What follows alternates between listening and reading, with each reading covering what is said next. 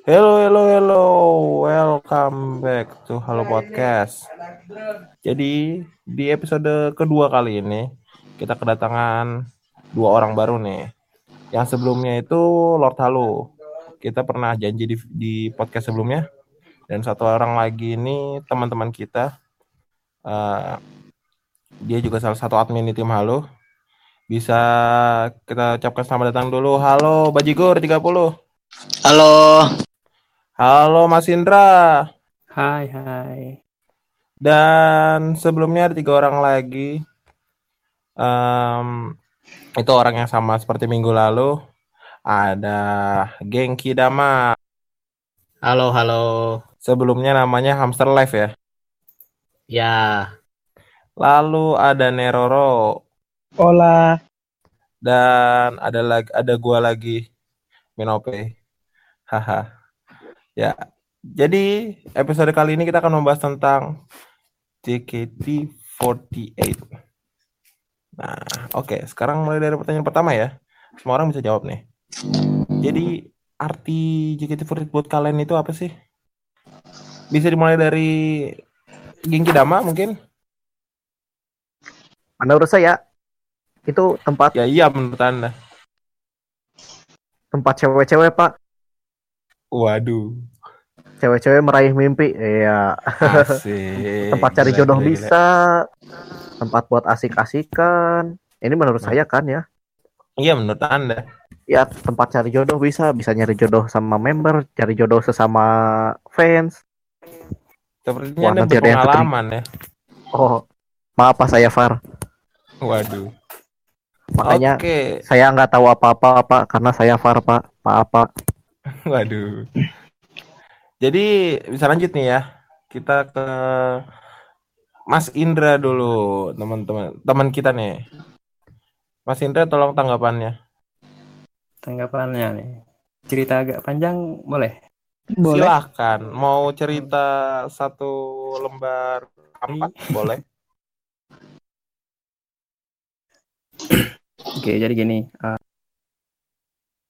Menurut arti JKT menurut gue kalau secara kontekstual kan, secara harfiah kawan-kawan di sini udah pada tahu kayak gitu kan, JKT itu apa segala macamnya.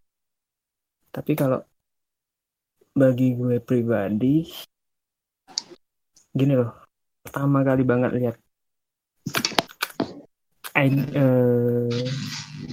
JKT itu unik menurut gue. Ini dalam artian lo ngumpul cewek-cewek, orang-orang yang secara secara kepribadian bukan siapa-siapa, dilatih, diajarin biar bisa jadi seseorang yang bisa dibanggakan gitu, yang bisa dijadikan inspirasi buat orang banyak kayak. Inspirasi buat orang banyak ya, dan dilihat orang gitu. Jadi karena dari itu gue lihat kayak gini. Gue belum pernah nemuin secara baik itu artis entah grup band atau segala macam memang yang benar-benar yang gue bilang tadi dari nol gitu. Dari nol, bukan siapa-siapa, dilatih bla bla bla segala macam, dan akhirnya dia jadi inspirasi bagi orang banyak. Dan gue di sini nemuin sesuatu yang unik gitu kan. Kita pertama kali contoh deh. Pertama kali Nabilah masuk kan. Dia umur 13 tahun. Anak 11 pas 11. 11 Pak. Berapa? Oh 11, sorry. Oke, 11 tahun. 11 tahun itu berarti SD ya? SD kelas 6. Nah, kelas 6. SD kelas 6, orang nggak tahu siapa dia. Awal-awal orang nggak tahu siapa dia.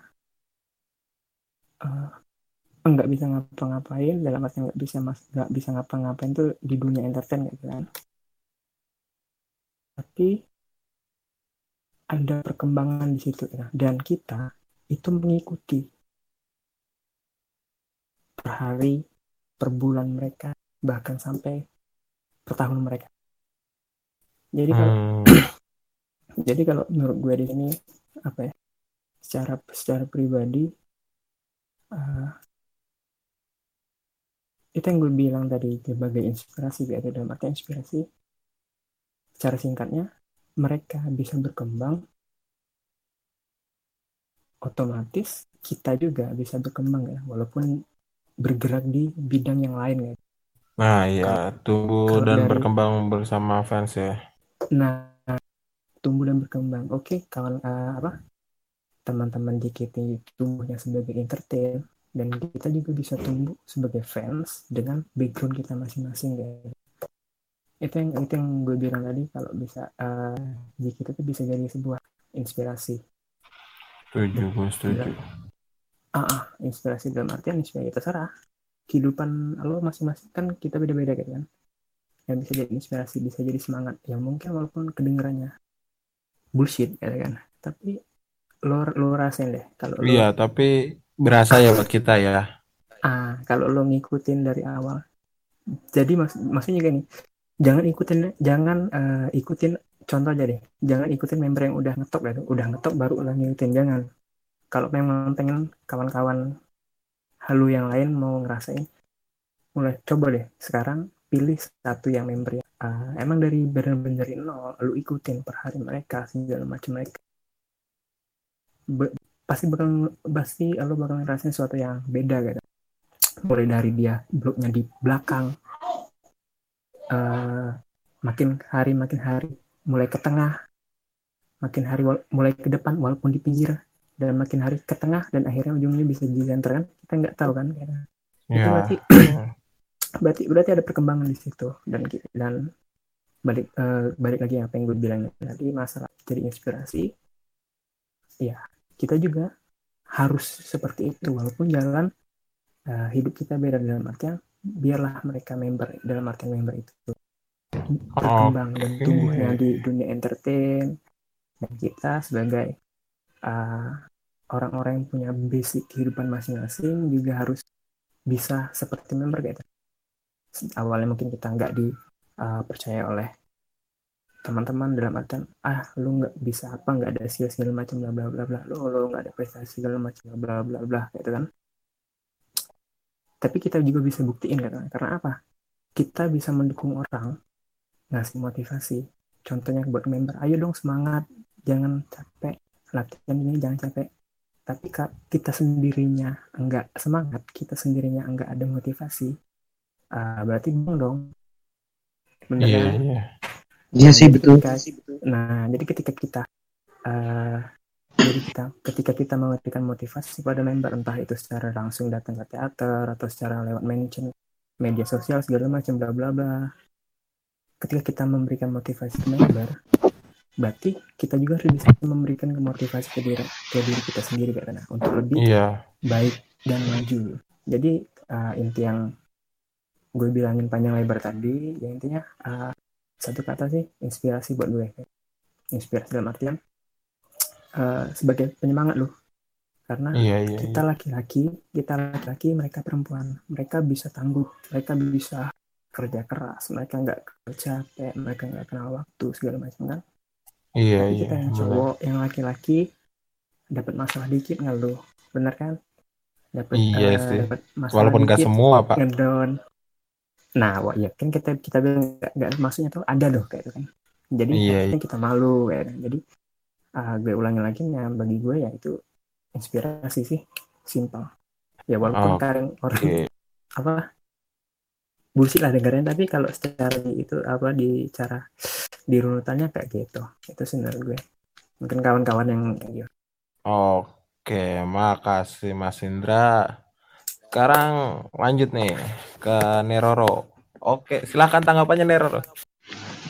Menurut gue JKT48 itu adalah tempat gue ketemu teman-teman yang nggak mungkin dulu gue mungkin ketemu orang kayak mereka gitu. Dimana gue ketemu orang yang rela jauh-jauhan dari Purwokerto, which is itu dimana itu region gue ya. Itu keluar daerah untuk nemuin seseorang. Itu menurut gue sesuatu yang gak masuk akal. Tapi setelah gue masuk dalam circle tersebut dan gue ngerasain dimana, oh ternyata ini tuh JKT, dimana semua itu katanya perjuangan. Entah perjuangan dari member atau perjuangan dari fans. Kalau menurut gue JKT48 perjuangan. Iya. Setuju. Ya, sekarang kita lanjut ke yang terakhir nih. Bajigor 30 nih. Iya, Adir. Tolong tanggapannya. Ya, jadi saya JKT48 itu sebenarnya hampir mirip-mirip lah gitu sama tadi Bang Indra. Tadi sebelumnya juga. Jadi emang tempat di mana kita berjuang gitu kan. Mau apa, foto aja harus bayar, salaman aja harus bayar. Jadi kita benar-benar memperjuangin apa yang kita suka gitu. Ya meskipun pada ujungnya kita kan nggak tahu apa yang terjadi gitu. Ya itulah hidup gitu. Kita memperjuangkan, tapi hasilnya emang serahkan aja. Gitu. Jadi ya menurut saya sih JKT48 itu ya tempat kita berjuang lah, sama lah gitu, sama kayak yang lain. Ya itu yang mencari jodoh. Ya itu bisa jadi ya. Aduh. Kalau mencari jodoh, kenapa? Tolong. Jangan nganter kemana-mana, tolong. Anda udah menurut saya itu aja. Perjuangan aja. Oh iya. Perjuangan ya. Maaf Pak, kami halu Pak. Oh iya, baru ingat Pak. Maaf Pak, kami halu Pak. Waduh. Boleh dilanjutin kan nih? Oh iya. Jangan dong. Jangan Pak. Jangan aja. Bapak kalau halu kelewatan Pak. Oh, moderator perlu jawab kan? Ya, moderator perlu jawab enggak? Enggak usah lah, enggak penting. Lanjut aja, enggak penting ya. Next. Oke. Pertanyaan kedua. Ini untuk beberapa orang aja nih ya yang punya pengalaman. Nanya gini ke orang awam. Menurut orang awam nih, dalam artian orang-orang yang non fans gitu loh. Menurut mereka, apa sih itu JKT48 gitu? Mungkin Bajigor 30 bisa bantu jawab. Ya, hadir. Oke. Jadi bukan berdasarkan pengalaman juga sih emang. Sempat pensi terus saya juga merasakan. Jadi kalau menurut orang-orang awam itu JKT48 itu tidak lain dan tidak bukan adalah sebuah girl band. Itu yang pertama, sebuah girl band. Yang kedua, JKT48 itu adalah Nabilah dan Melody. Waduh. Terus yang ketiga, JKT48 itu udah bubar. Nah, itu menurut orang-orang awam. Ya, jarang sih dengar yang mungkin Neroro ada tanggapan lain. Gue kalau gue ini true story, waktu SSK Jogja gue berangkat saat JKT48 itu lagi perform di stasiun yang di publik itu. Gue ketemu ibu-ibu. Dia ngomong, "Iki arek-arek sops." Ya gini aja bahasa Indonesianya. Itu cewek-cewek siapa sih? Kok joget-joget pakai baju nakal? Nah itu. Waduh. Kalian nilai sendiri. Waduh. Itu terus tadi gue lagi turun, tiba-tiba kayak gitu. Oh. Terus lanjut nih ya ke pertanyaan ketiga. Kenapa sih kalian bisa tertarik sama JKT48 gitu? Mungkin bisa dimulai dari Mas Indra nih, tamu kita nih. Gue iyalah. Oke. Kalau secara runutan cerita, kenapa gue bisa suka itu awalnya itu dari sebenarnya sih kalau buat personal ke membernya masing-masing, gue belum intern ke sana ya. Gue lebih seneng apa ya? Seneng kedengar lagu-lagunya aja sih.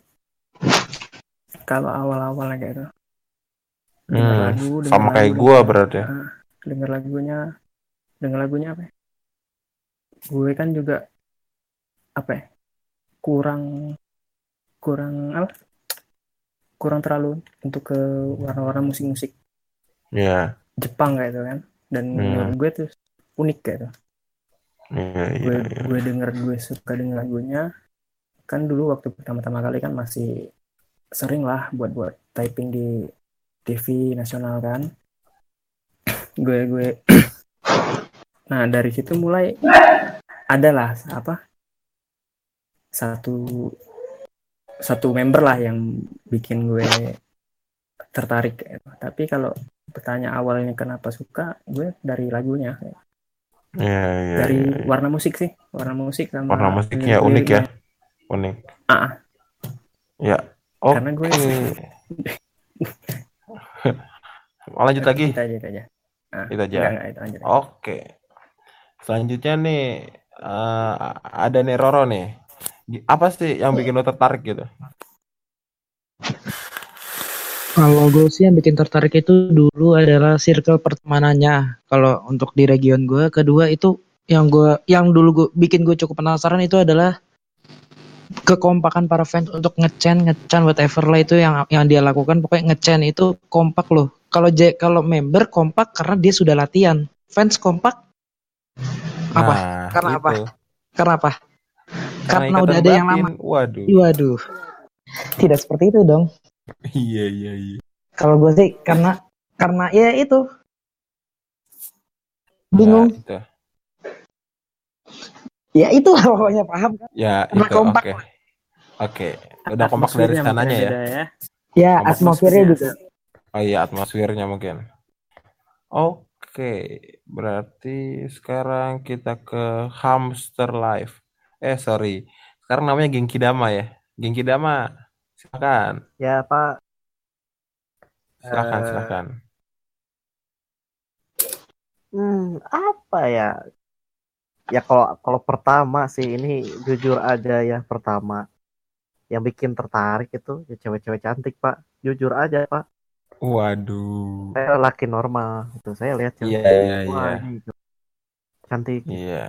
Dan waktu itu pertama suka tuh pas Gen 2 masuk, pas kebentuknya K3 kalau nggak salah, di hitam putih. Gua mulai tertariknya gitu. Oh oke. Waktu apa? Ya Gen 2 pertama kali perform di TV kalau nggak salah waktu itu di hitam putih itu. Oh ya, pokoknya itu pertama kali di situ sih. Oke. Lanjut ya ke Bajigor. Silakan Bajigor.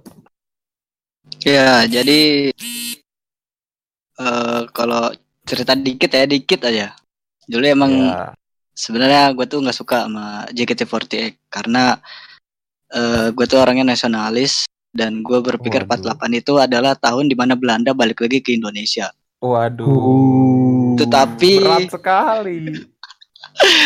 Tetapi begitu saya pindah sekolah gitu, dan entah kenapa di sana kok pada suka yang namanya JKT48 ini gitu. Apaan sih gitu, kayak ngapain sih gitu lo suka gitu. Karena saya dulu sukanya Cherrybelle, Pak. Waduh. Nah, terus ini bentar. For your information ya.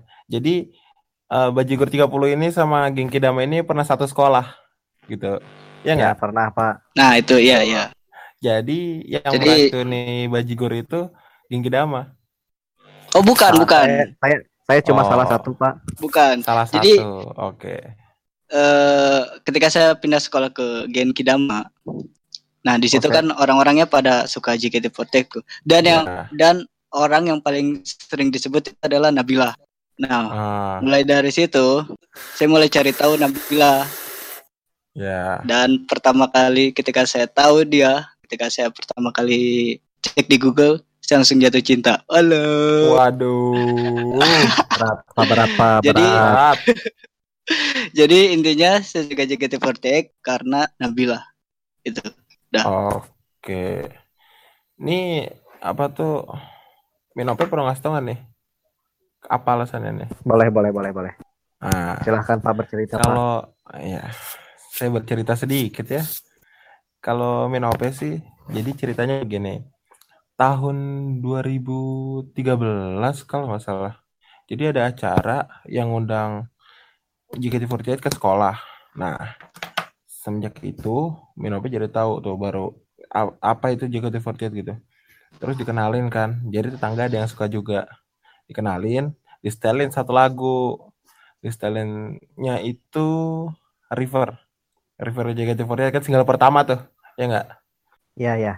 Nah, pas tahun 2017 pertengahan, 2017 pertengahan, itu pengen denger lagu itu lagi kan. 2018 pertengahan pengen denger lagu itu. Jadi semester 2 udah mau berakhir nih. Pengen denger lagu itu kan. Dengerin. Taunya di atas pojok kanan ada video klip lagi. Sampai akhirnya ketemu yang bikin suka JKT itu lagunya yang masih kamu kan nih sama Seiko Kayo. Ya itu mungkin itu bisa diartiin itu yang pertama artinya apa? Waduh, masih kamu kane yang hanya lihat ke depan. Kalau Seiko Kayo yang luar biasa. Oke. Nah, itu sih yang bikin suka JKT sih. Musiknya benar sama kayak Mas Indra. Nah, sekarang tinggal Neroro nih. Apa nih yang bikin suka JKT nih? Kan tadi Neroro saya udah pertama kan udah. Waduh, saya lupa. Saya pertama loh, Pak. Saya lupa loh. Kedua. Emang iya ya? Moderator lu, waduh. Moderatornya sudah ngantuk ini. Karena kita record ya. 2236. Oke. Lanjut ya berarti ya. Iya. Siap. Oke, jadi gini. Siapa sih OSI kalian di JKT48? Bisa mulai dari Mas Indra gitu. Ini interupsi Pak. Ya, boleh. Oh, enggak jadi, silahkan lanjutkan Pak. Waduh. Anda labil ya seperti anak SMA. Silahkan Mas Indra. Ini sama alasannya enggak? Enggak usah. Biar orang penasaran dong. Oke. Oh. Yeah. Minggu depan bakal kita bahas kok sedikit-sedikit. Oke. Berarti sekarang gimana? Ini di-cut nih. Namanya sekarang aja dulu sekarang. Oh, namanya. Tidak usah di-cut biar pada penasaran. Iya. Oke, jadi aslinya siapa nih Mas Indra nih? Kalau untuk sekarang nggak ada. Waduh, nggak ada ya? Jadi kalau ditanya pernah punya. Siapa dulu? Itu yang Veranda. Vedadari. Waduh. Velovet ya. Velovet. Oke, lanjut ke Bajigor. Bajigor, ayo sebutkan Bajigor. OSI-nya siapa nih?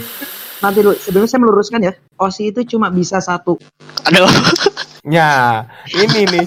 Tepat sekali nih keluar palu nih. Aduh. OSI satu ya, Pak?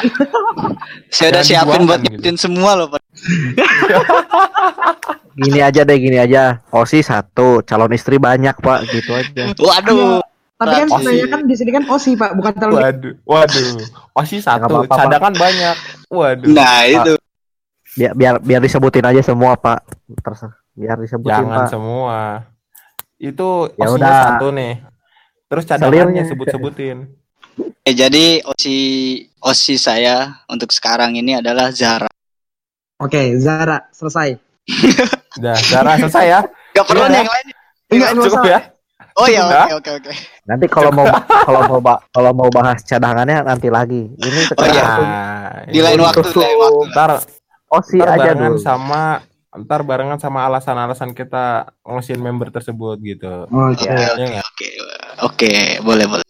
Lanjut yuk, Genki Dama. OSI-nya siapa? OSI saya siapa ya? OSI saya WNA, Pak. Siapa? Imigran. Waduh. Bukan imigran, Pak. Waduh, enggak. OSI saya dua warga kenegaraan kayaknya. Oh. Soalnya ada. Yakin. Dia pernah memberikan bukti kalau dia itu warga negara Indonesia juga. Ya, tahulah siapa yang ada. Member JKT yang dari negara tetangga lah ya, tahu ya. Tim apa nih? Bukan inisial, Bapak. Itu namanya. Tim apa nih? Saya sudah sebutin inisialnya, masa susah sih? Sudah disebutkan, Pak. Kalau inisial mah sebut saja Selin. Iya, inisialnya Selin. Sebut saja Selin, itu inisialnya ya. Iya. Inisialnya kalau lengkap ya. Iya. Kalau lengkap Tanzhiu Selin, Pak. Waduh. Itu panggilan berarti.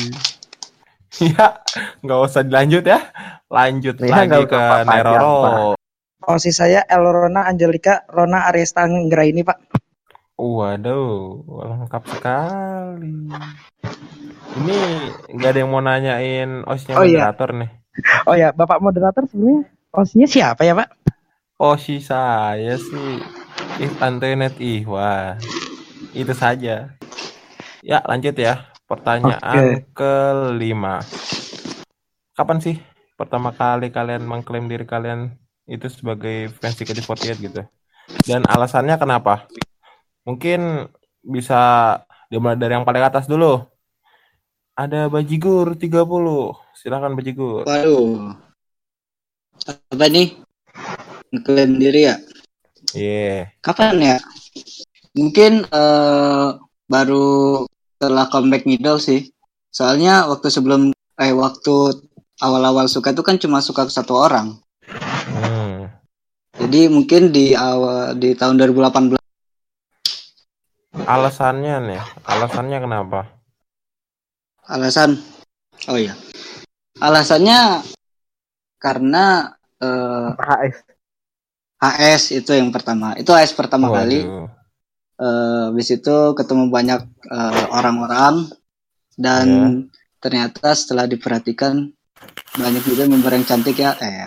Waduh. Sama lagunya ternyata ya lumayan enak lah.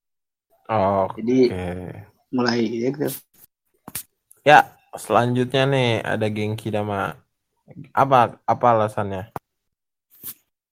Alasannya kenapa mengklaim diri? Kapan ya? Oh ya kapan? Kalau untuk mengklaim diri dari SMP juga dari SMP kelas.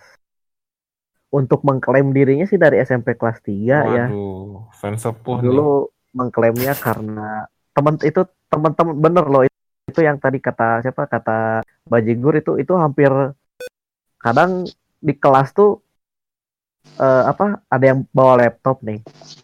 Dia itu isinya lagu JKT kan. Nah, itu di kelas tuh dinyalain, Pak. Habis itu kan jadi ngecan. Enggak ngecan, Pak. Oh. Kita ngobrol aja gitu Wah, ini lagunya yang ini ya. Wah, ini lagunya enak. Wah, kayak gitu. Terus akhirnya karena lama-lama ya lagunya enak gitu terus cantik-cantik iya. Yeah. Dan saya mulai ngedownloadin lagunya juga kan gitu dulu. Download dong. Nggak beli saya dulu, Pak. Jadi pertanyaan mulai kapan itu, Pak? Ya, saya cerita dulu sedikit, Pak. Oh iya, Pak. Tadi kan SMP katanya. Oh iya, berarti mulai SMP ya, Pak? Iya, itu terjawab SMP. Sudah. Ya kan permasalahan gini, Pak. Kita kan nggak tahu kapan di SMP. Kayak tadi nggak harus spesifik begitu kali. 2013 Pak. Itu udah begini. Makanya Anda harus fokus mendengarkan. Oke, Pak. Aduh, sambil gestrek sih dengerinnya. Ngomong Rona doang kan. Coba alasannya kenapa nih? Pak. Cukup, Pak. Alasannya apa? Kenapa mengklaim diri gitu? Oh emang ada ya alasannya ya? Ya alasan. Oh ya dan kenapa ya? Ya karena ya saya mulai ingin mendukung salah satu member lah ya dulu di Gen 2 yang sekarang sudah graduate tuh. Iya. Awalnya sih gitu. Jadi. Sudah baru gitu Pak. Oh, oke. Kita lanjut ya. Gimana sih ekspektasi kalian waktu pertama kali nyari tahu tentang fandom ini gitu, tentang idol group ini? Dimulai gue dari... ditanya nih. Oh iya, lupa saya. Moderator udah ngantuk. Mungkin Neroro ambil alih bisa kali. Oke. Dikarenakan Minope sudah lelah ya Pak. Dan saya akan mengambil alih fokus. Ini untuk Bang Indra nih ya. Pertama kali ngeklaim mengakui diri gue FJKT 48 mulai sekarang. Itu kapan, Bang? Oke, kalau ditanya masalah kapan pertama kali ngeklaim sebagai fans, gue nggak pernah ngeklaim diri sebagai fans. Tapi kalau dibilang fans itu orang yang suka sama lagunya, suka sama membernya, dan suka sama apapun tentang all about JKT, berarti gue kalau bisa dihitung berarti dari 2013 ya mungkin. Berarti sama kayak Genki Dama ya. Berarti kalau ya, di sini lu malah gue tangkap berarti itu lu di sini lebih memfokuskan diri untuk ke lagu-lagunya ya. Lu penikmat dari audionya JKT48 daripada visual. Benar-benar. Soalnya gue lebih seneng. Bahkan gue kalau dulu kan apa ya? Gue malah lebih senang denger lagunya timbang kalau pertama-tama nih. Gue lebih senang denger lagunya. Lebih senang denger lagunya daripada lihat apa? Ini kok lihat membernya. Member joget. Ini cewek banyak banget joget segala macem. Gue geli sendiri. Jujur kalau pertama kali gue lihat entah itu dia mereka perform di TV kayak atau gue lihat di YouTube segala macem. Gue malah geli pertama kali lihat itu geli. Jadi gue lebih senang ini sih, lebih senang ke denger lagunya kan. Tapi jadi kalau ditanya kapan ngeklaim, gue balik lagi. Kalau yang dikatakan fans itu adalah orang yang suka lagunya, yang dikatakan fans itu yang suka sama membernya, dan yang dikatakan fans itu adalah suka segala tentang fandom ini, berarti sekitar tahun 2013 ya. 2013. Oke, kita lanjut ke Minope ya. Pertanyaannya masih sama nih Minope. Pertama kali mengklaim diri lo sebagai JKT48. Kapan ya? Saya lupa ini. Mungkin pas itu ya. Apa tuh pertama kali lagi denger lagu-lagunya. Udah langsung ngeklaim diri. Gitu aja. Oke. Alasannya juga? Ya alasannya boleh. Waduh. Karena Anda menawarkan sih di sini. Jadi saya terima. Kalau kenapanya sih ya gimana ya? Ngerasa ini fandom yang unik aja sih. Jadi pengen gabung dan rasa enjoy aja di sini.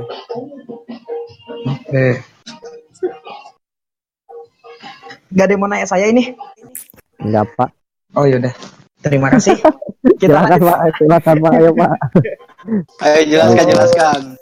Kalau gue pribadi ngerasa diri gue kapan sih gue jadi fan? Saat gue merasa gue udah banyak ngefollow member-member JKT48. Itu sekitar habis acara Sirkus Jogja. Itu gue di situ udah mulai banyak follow member JKT48. Soalnya sebelumnya gue itu cuma kenal JKT ya Ayen. Dari 2016 gue taunya JKT Ayen. Lagu-lagunya emang gue nikmati. Kalau saya begitu, Pak. Begitu, Pak. Oh, gitu. Oke, Pak. Gitu. Silakan lanjut, Pak. Oke. Nih, kan tadi kan kalian expert masing tentang JKT kenal kan?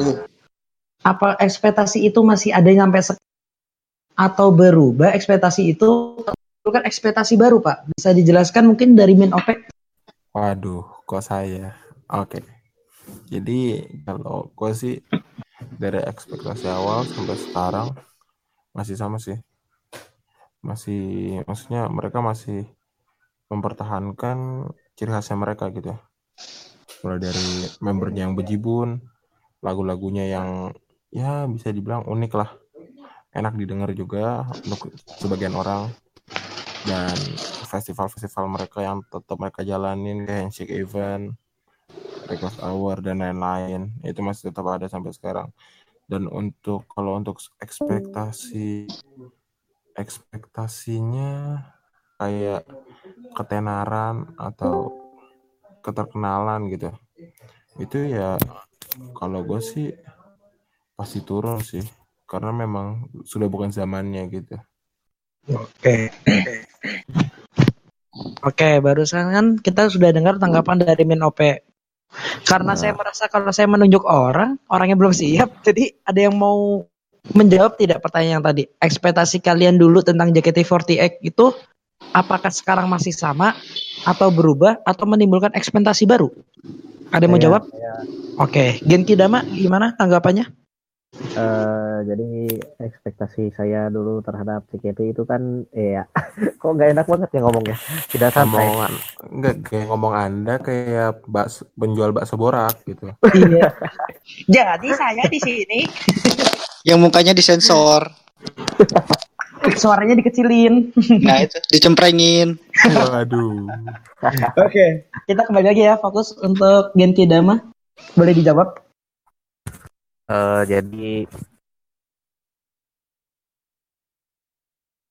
Jadi gini Pak,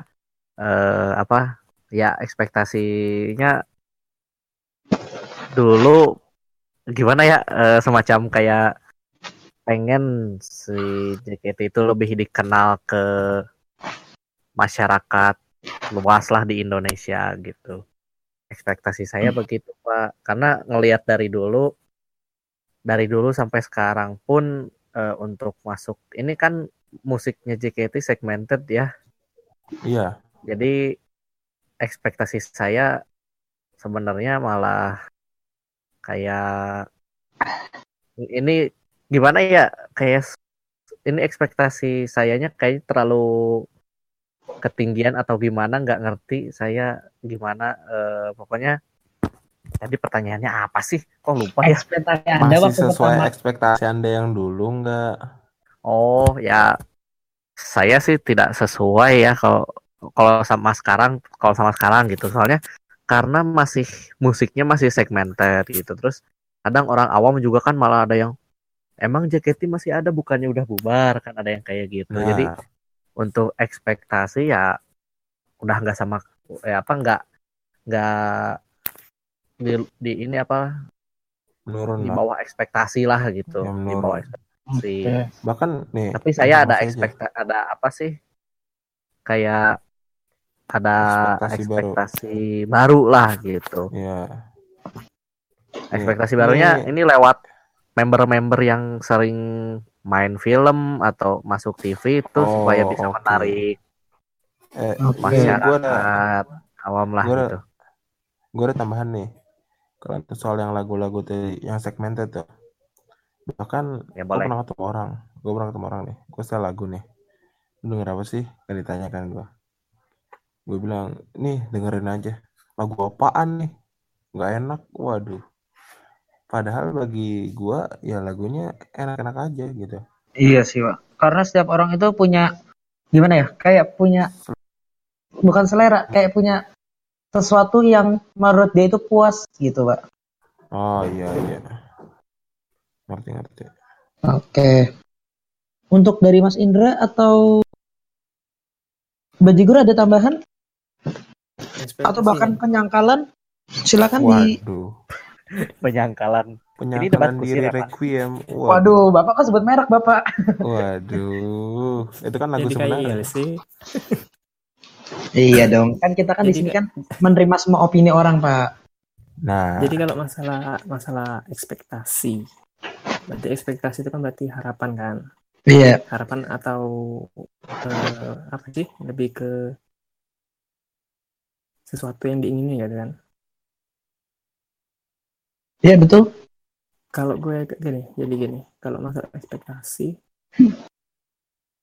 Ya dari pertama kali gue udah cerita tadi suka-suka sama lagunya, berarti kan otomatis gue juga cari tuh backgroundnya gitu kan, ini aja gitu tuh apa segala macem, dapatlah namanya idol group segala macem kan, sama sih yang kayak siapa tadi Genki Dama tadi bilang kalau apa yang apa? Kalau pertama kali gue dapet itu kalau di sini jadi kayak apa manajemen artis deh kalau pertama kali gue dulu ini. kalau pertama kali gue tangkap dulu, pertama kalinya ya, manajemen artis gitu. Jadi orang-orang dikumpulin, dilatih segala macam, bla bla bla bla, buat dilempar ke entertain gitu, lempar ke TV segala macam. Kan. Oke, jadi kalau menurut lo tuh dulu malah jadi ya. Jadi kayak manajemen artis kayaknya. Oh iya.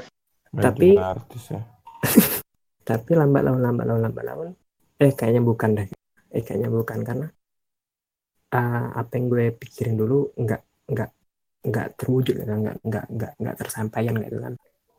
Dan akhirnya bayar satu tahun ke belakang kan ada yang member main film segala macam bla bla bla, yeah. Dan kayaknya mulai terwujud ke situ kayak dari ekspektasi gue pertama kali kayak kan. Kalau untuk masalah lagu ya balik lagi loh.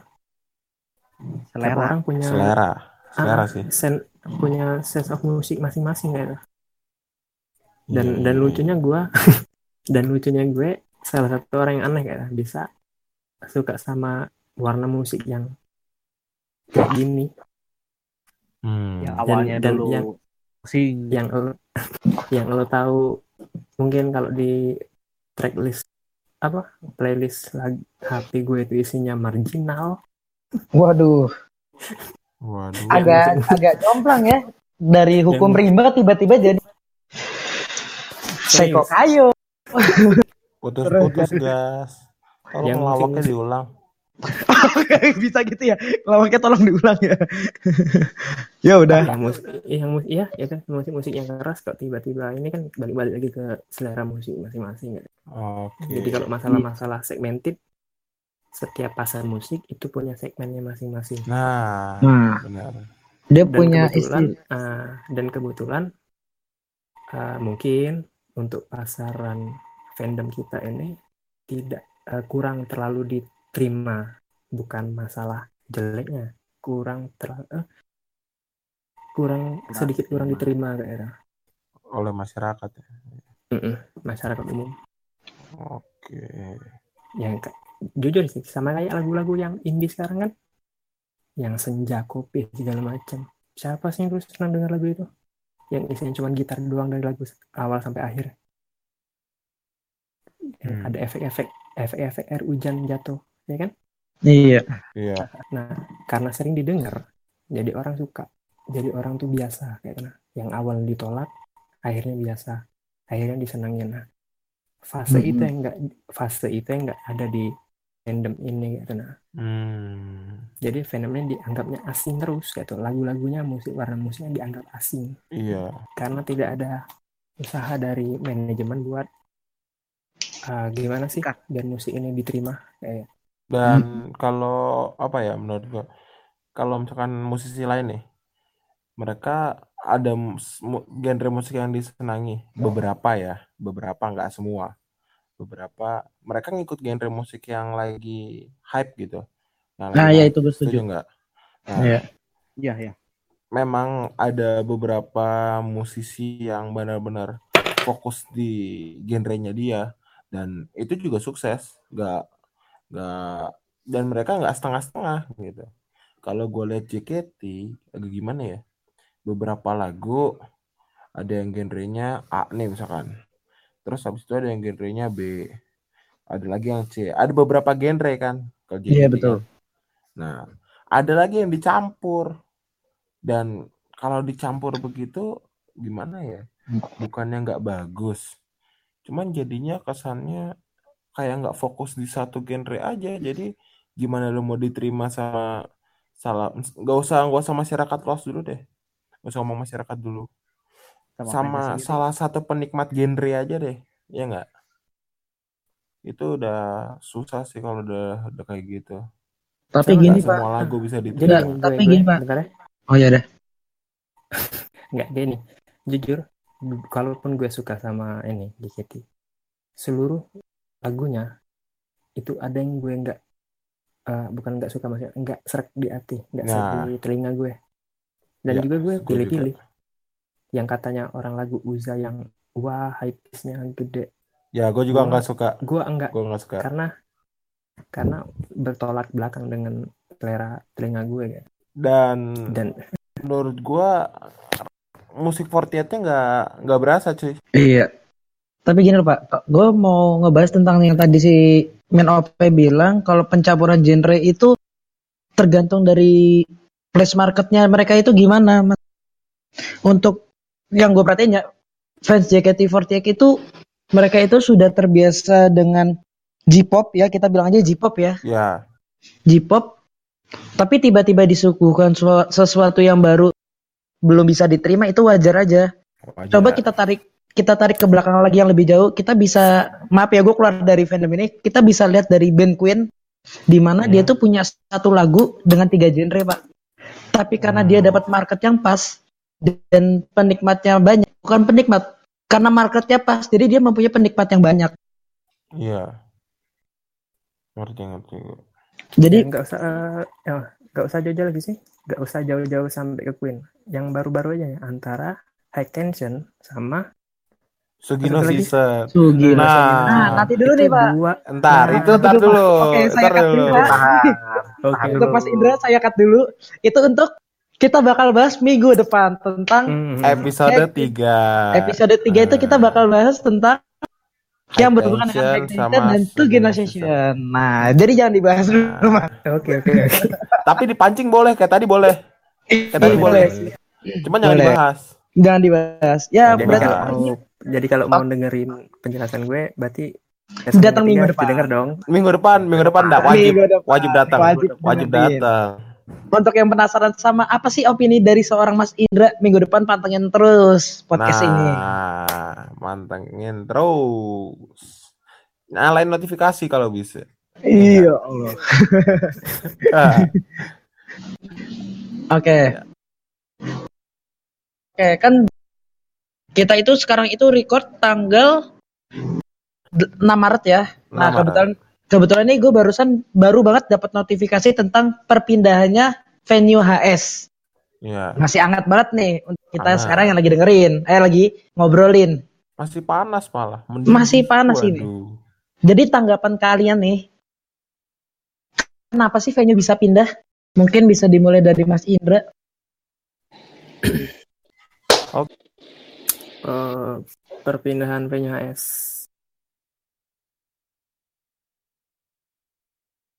mulai dari mana nih? Ini mulai dari Anda bicara. Dimulai dari sekarang. Waduh. Anda kira lomba lari? Oh bukan ya Pak? Gua kira main Getrich. Waduh. Udah itu apa? Apa gua? Oke, jadi gini. Bukan, kita di sini kalau masalah berbicara perpindahan AS itu kan dari RTL atau respon tindak lanjut dari suratnya. Pernah ada satu komunitas yang mengirimkan sedikit ketidaknyamanan salah satu komunitas yang ada di gedung situ. Jadi kalau gue lihat sih ini bukan salah JKT-nya atau salah apa, tapi mungkin memang tempatnya kurang cocok untuk kegiatan yang kita tahu lah kayak itu kan. JKT-nya kayak mana. Jadi ya menurut gue sih kalau masalah pindah ya itu sebuah win-win solution kayaknya. Daripada kita paksakan, daripada dipaksain acaranya berjalan di tengah ada chaos kan dari pihak yang kurang nyaman dengan kegiatan itu kan, ya lebih baik kita pindah. Kalau masalah setuju. Kalau masalah jarak lebih jauh dari tempat lu atau estimasi biaya lebih besar daripada pengeluaran sebelumnya, itu kan resiko bray. Kan sama-sama berjuang toh. Iya, berjuang, fans juga berjuang kan kayak gitu. Yoi. Iya. Itu aja sih. Malah lebih dekat dari rumah gue. Waduh. Waduh. Tetap saja semuanya jauh dari rumah saya. Waduh. Anda apa siapa? Waduh. Kalau menurut gue sih tanggapan tentang perpindahan venue HS ini ya, JKT itu selama ini emang mempunyai satu image yang kurang baik seperti yang tadi gue katakan di awal. Kurang baik dalam artian sudut pandang orang tentang baik itu terlalu terlalu luas men, terlalu luas untuk kata baik itu. Jadi JKT itu karena mempunyai, kalau ini sudut pandang gue ya, karena mempunyai kata itu, jadi mereka lebih baik mencegahnya lah, mencegahnya pergesekan, mereka akhirnya lebih baik pindah. Kalau benar kata estimasi, lo bilang, aduh kalau misalnya gue di daerah A, gue tuh cuma harus ngeluarin bla bla bla, terus pindah ke daerah B, jadi gue harus lebih mahal. Ya itu tinggal niat lo aja, lo niat apa enggak mau datang tuh. Okay. Kalau lo emang sejauh apapun, gaskan lah. Anda ngomong begitu, tapi Anda tidak datang. Karena saya tidak niat. Oke. Bilang saja tidak punya uang. Waduh. Untuk donasi bisa hubungi nomor di bawah ini. Waduh. Oke nih. Bantu Bagas Teatran. Thank you. Siapa Pak? Bantu siapa Pak? Waduh, udah ini closing dulu. Abis itu kita berantem kita. Ya. Baku antem kita. Okay. Makasih semuanya yang udah dengar. Tidak begitu dong Bapak. Yang... Di sini moderatornya saya. Bapak tidak usah. Oh iya. Saya kan sudah mengantuk. Pas. Jadi saya belum Pak. Belum apa Pak? Saya belum. Kasih pendapat. Oh iya. Kan tadi saya nanya, ada yang mau namain Bapak diam saja. Atau Bapak karena di mute lagi? Enggak Pak. Ini gue di mute nggak nih? Enggak. Kirain gue di mute gitu. Enggak. Tadi udah gue mute. Unmute lagi. Saya mau menambahkan Pak, tanggapan dari saya Pak. Oh iya. Ternyata kalian pada berani ya untuk nyari masalah. Ini bakal gue. Saya nggak cari masalah Pak. Ini saya berdasarkan fakta ya Pak. Perubahan lokasi HS ini mungkin ada kaitannya dengan rumah Feby yang dekat dari sana ya. Waduh. Oke, sangat penting sekali ya ternyata. Ya penting Pak. Ini Feby-nya sendiri yang nge-tweet, wah 5 menit doang ini mah. Berarti dekat kan dari rumahnya. Mungkin Jod pengen biar Feby lebih cepat datang mungkin gitu. Waduh. Ada Imba Feby. Waduh. Ini Pak nge-tweet Pak. Oh. Saya mana tahu rumahnya Pak, nge-tweet Pak. Oke. Tapi kenapa harus Feby gitu? Kenapa tidak? Yang kebacanya Feby Pak. Kenapa tidak? Siapa yang member Jaksel? Gue nggak tahu. Ya udah tidak penting. Mungkin sudah pada lelah ya? Saya masih kurang Pak. Kurang. Saya ingin debat Pak. Lanjut. Saya merasakan Anda akan mengatakan hal-hal yang tidak penting Pak. Sangat tepat. Oke. Saya kan owner tidak penting Pak. Oh iya, owner akhirnya mengakui dirinya sebagai owner. Waduh, iya, akhirnya. Kemarin saya bilang owner, tapi dia bilang saya hanya podcaster. Waduh. Jangan bawakan embel-embel owner. Waduh. Oke, karena kita merasa perpecahan sudah ada di sini. Iya. Seperti kata gue di minggu lalu, tetap jangan pernah terima omongan kita bulat-bulat tanpa kalian memikirkan hal-hal tersebut. Ya. Jadilah penerima yang baik. Apa sih? Penerima apa namanya? Pendengar berita yang baik. Pendengar, ya betul. Ya. Bye-bye. Putus lagi. Bye-bye. Orang gue berhenti, lu gak putus. Okay. Thank you semuanya. Dadah. Thank you. Thank you semua. Terima kasih. Arigatou gozaimasu.